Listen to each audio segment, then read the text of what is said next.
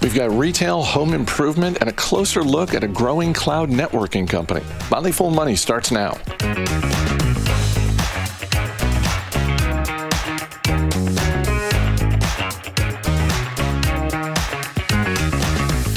I'm Chris Hill, joined by Motley Fool Senior Analyst Bill Mann. Thanks for being here. Hey, Chris. What do you want to talk about today? Same thing as yesterday. Let's talk some retail. You and I are going to figure out what is happening with America's biggest retailers, because I feel like we are one level down from just saying supply chain issues. Yeah. You know what's... Look, it's not funny. I mean, we have Walmart lost a huge amount of market cap a couple days ago. It's Target's turn today. Their stock is down as much as it has been on any single trading session since the great crash of 1987, back when it was Dayton Hudson and not Target. Lowe's is down pretty sharply today as well. I think the thing that's been interesting to me this earnings season is you had Visa, for example, it came out and said, hey, spending is strong. The consumer's doing great. And Amazon came out and said, the consumer's doing great. And then suddenly you've got one after another, like, no. It is bad out there, and we have inventory issues that are harming our results, and we don't really know what's coming up next. So yesterday, part of the story with Walmart was people spending a greater percentage of their ticket on groceries, and the impulse items were not moving off the shelves. Yeah. Today, Brian Cornell, the CEO of Target, basically came out and said, we got the inventory wrong. And I give him points for honesty. It's a little surprising because Cornell and his team have been so good for so long on their merchandise mix, particularly apparel. But there is a degree to which they blew this. And we're seeing this in a stock price movement, which is, you know, in the same way that Walmart, which rarely makes big moves. Yeah. It's surprising to see it down 11% on Tuesday. Target makes bigger moves, falling 24%. Holy cow. Yeah, that's the technical term, actually, too. It's holy cow. Yes. I mean, I don't know what more you can say. Now, I will say this. We do need to give companies a little bit of leeway because we are dealing with an incredible supply chain issue. And Target, like most retailers, values its inventory on something called last in, first out. So the most expensive inventory is that which goes into their cost of goods sold. So it may not be as financially bad as it seems. We also have to remember that coming out of COVID, and I hope we're coming out of COVID, but I think that we can, let's just, without making predictions, say that the consumer behaved differently in the first quarter of 2022 than the average consumer behaved in the first quarter of 2021 was really hard to predict. So I think that we will see Target level set. I am a little disappointed if you're going to play the quarterly guidance game. Target has known for a while that they had a problem, and I'm really surprised that they did not get out ahead of this and wait all the way until earnings to surprise people. I am as well. You and I are not alone in thinking that about Target, and for that matter about Walmart and Doug McMillon and his team. So I mean, that's part of what is surprising here. Is it safe to assume this is going to, and by this I'm referring to the inventory glut that now exists at both of these retailers, it's going to take 3 to 6 months to work this through, assuming they manage it correctly? Maybe. But think about it this way. If you are still in a supply chain, if you don't have security in your supply chain, if some supplier offers you a 6-month supply of some good that you know that you can sell, you're going to take it. You should. you should get it in, even if there is a cost to the short term in the meantime, because that component, we could talk about the war in Ukraine. We could talk about some of the food insecurity issues that are coming down the pike. And both Target and Walmart have sufficient food components to their business. All of this, all of this are things that the companies themselves have to figure out how to operate in. And I think it's probably a bigger disaster for a Target and a Walmart to have empty shelves than to have a stockroom full of things that they can't sell right away. So I don't expect this to get better anytime soon. The Target said that they believe that their costs are going to be about $1 billion higher this year in the form of both labor and what they pay for products. So it's not great. It's not great. I just don't understand, if you're going to play the quarterly guidance game, why we got to this point before they bothered to mention it. Hopefully, both of these large, important retailers are going to ramp up their communications, because 3 months from now, not only do we get the next earnings report from both Walmart and Target, we're also going to get color on what is the second most important season of the year for retailers, which is back to school shopping. Yeah. And the earliest bit of guidance on holiday, which is the most important part. So hopefully both of them take that there. I'm assuming both CEOs are listening to this podcast. Big fans of the show. Yeah. Big fan of the big Brian Cornell, big fan of the show. Lowe's first quarter, not as good as what we saw on Tuesday from Home Depot, which is a little surprising, only because for a while now, these two have sort of moved together in terms of the general direction of their results. Lowe's first quarter profits, a little bit higher than Wall Street was expecting. Revenue was the tiniest bit lower. Look, there's been a cold spring. And if you want to look at revenue missing by 0.4%, which is what the expectation was, look, Lowe's isn't blaming the weather, but it's not unreasonable to think, that's probably worth half a point.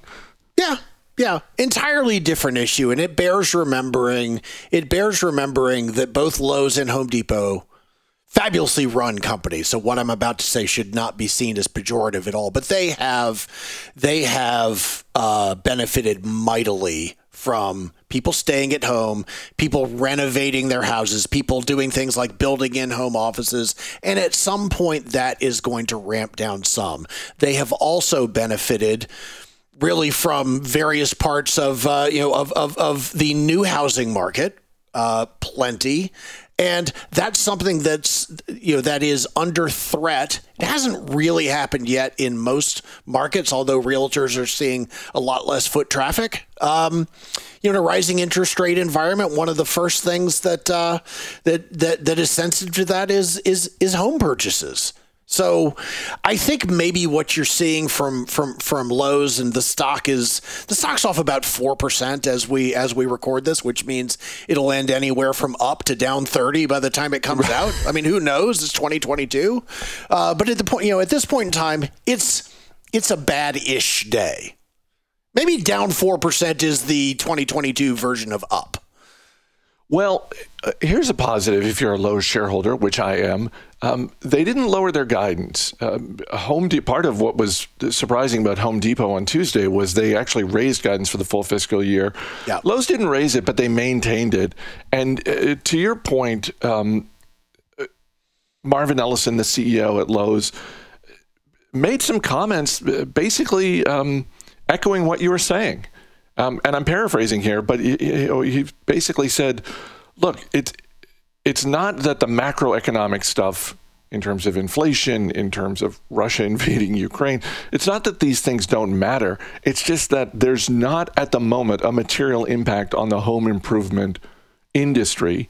And he talked a little bit about sort of the things that are working in their favor in terms of residential housing. And you know, one more reason to like Marvin Ellison. He's just like, yeah, no, we're absolutely benefiting from the current environment. Yeah, and that's why I mentioned earlier what I was saying was not meant as a knock under any circumstances. Now, the thing that you pointed to early, and I do want to point this out, why did Home Depot do okay, but Lowe's not do as well? And that really comes down to they feel like they are the same exact type of experience. Home Depot does have much more of its revenue coming from the professional services part of the market, and Home Depot is much more heavily levered to the do-it-yourselfers, you know, the weekend warrior types, the you and me types, and you know, the decidedly unprofessional types. That's right. So I'm here to say that I do have some projects, so Lowe's is going to benefit, you know, from me. But in general, do-it-yourselfers have pulled back a little bit. They are not looking for projects to do in the same way that the professional services. They're still working through much more of a backlog. Let's end on the dramatic stock movement of Target. When you look at everything we've talked about, the comments from Cornell, et cetera, and you look at the stock down 24% in a single day, do you view that as a buying opportunity for people who have thought to themselves for a while, but yeah, on balance, that's a solid business. I'm just looking for an opportunity, because that's kind of what it seems like. Yeah, I actually would. It is noteworthy that their gross margin for the quarter dipped a lot. It went from 30% to 25%. I think what you're looking at now is, I don't want to use the word transitory, but there is always a transition when you go from a steady state, which we have done at super low interest rates, money coming out in the form of, you know, in the form of direct payments from government to the people in this country, to a time in which suddenly our dollars have to be stretched farther. But consumers have always and will once again adjust to the new normal. And this is a super well-run company, one of the best performing stocks in the world over the last 30 years. And a 25% down day, again, who knows by the time the end of the day ends, I would view as being a pretty substantial overreaction. Bill Mann, always great talking to you. Thanks for being here. Thanks, Chris.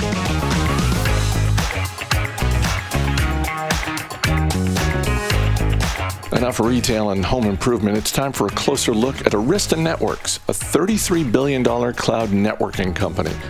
Arista helps connect computers, servers, and devices for companies like Microsoft and Meta Platforms. It's infrastructure that you rely on, but you probably aren't thinking about. Tim Beyers caught up with CEO Jayshree Ullal to talk about how Arista is diversifying its revenue stream and one thing investors often get wrong about this company.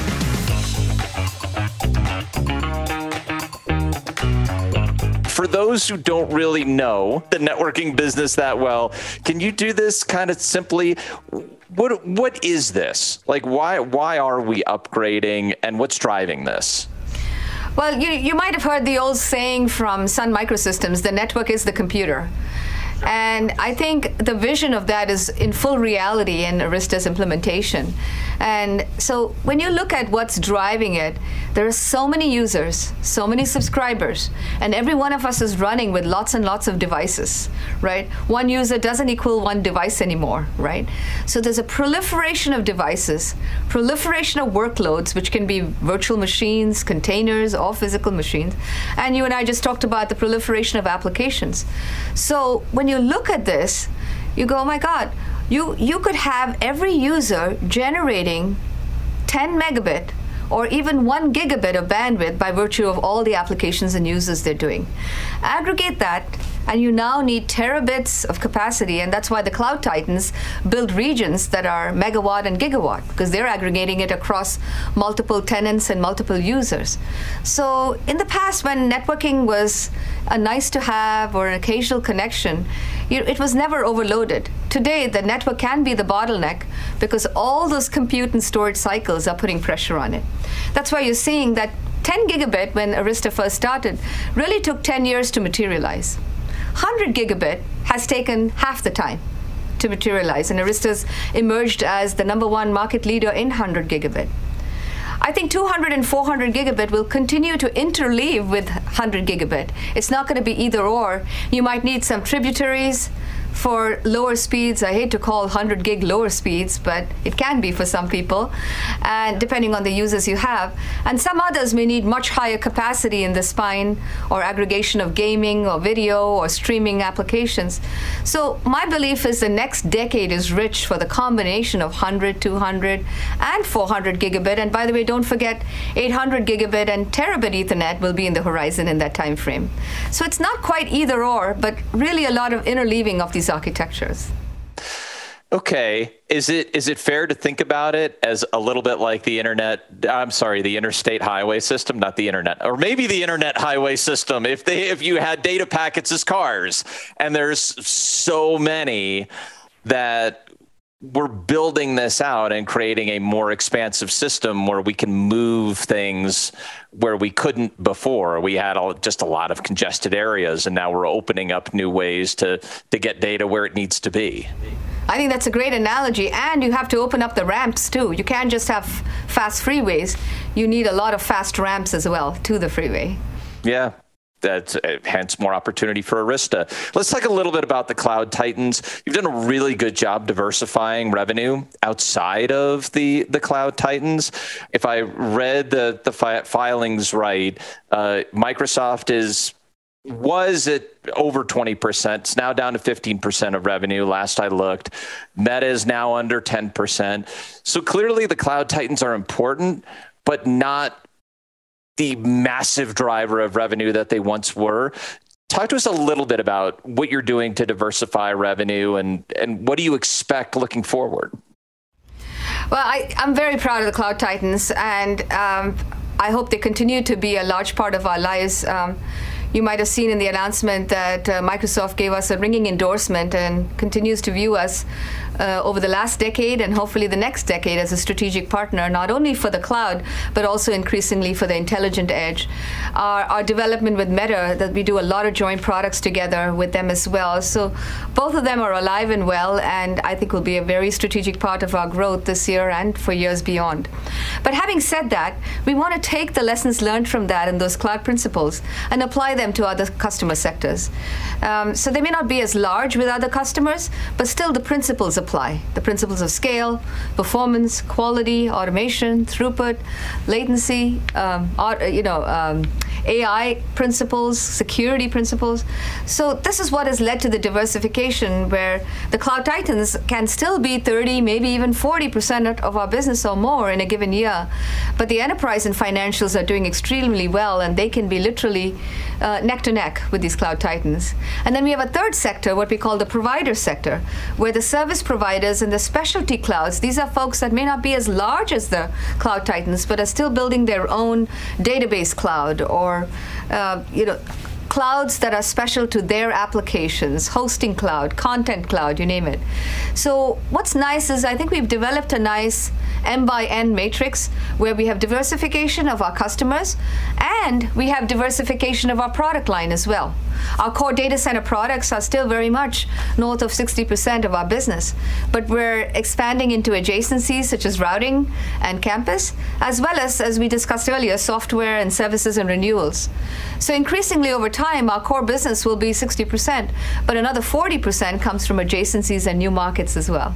Okay, that's really good to hear. Last question. This is a little bit more, I would call this a foolish question, because at the Motley Fool, we're really interested in the way that teams work. And you've been at this since 2008, and you have a really long history in this industry. So you're not a founder of Arista, but I almost think of you as founder adjacent because you've been with this company for so long. So I wonder, how do you work with that founder? You mentioned Andy Bechtelsheim. You know, there's a whole bunch of founders that are still involved in technical development at Arista. Can you talk us a little bit through how products get stood up and how you work together as a team on new ideas? I'm so glad you asked the question. I think the CEO gets too much credit or debit. And really, I want to give a huge shout out to the team who's, along with me, led this and seen us through many highs and lows. And we are a family. We are the Arista family, and nothing could make me more proud. When I came here, we were 30 employees, primarily engineers. And there is Ken Duda, one of the key founders who led our software mission, and I shared an office, right? And I remember those days fondly. Maybe he doesn't, because I spoke on the phone too loudly and interrupted all his coding time. But however, I remember it fondly because I really embraced his culture. Culture for teamwork, culture for getting software right and building the right foundation, and culture for quality. And he, in turn, really embraced my customer-driven principles and the desire to not just innovate for the sake of innovation, but to bring that innovation to the context of a customer and drive it from a business point of view. So I think this is really important that you call me founder adjacent. It's a great way to say it. That really, while Arista has key founders like Andy and Ken, we also have a founding team of leaders who've brought us into this journey. You know, Hugh Holbrook and Adam Sweeney in engineering, Anshul Sadana, our COO, you know, Chris Schmidt, Ashwin Kohli, Doug Gourlay on the sales side, you know, Mark Taxay, Ida on the finance and legal side, John McCool, who drives our manufacturing. Many of us have worked together for not just years, but decades. So the ability to argue, debate, and yet align is so important between founders and founding teams. So very proud of the leadership team, very proud of the, you know, upholding the Arista way. And from time to time, we've had to change and adapt to the situation the way it is, that rather than the way we'd like it to be. But we don't have this separation between founders and non-founders. We're one team. I love that. Let me ask one question and let you go.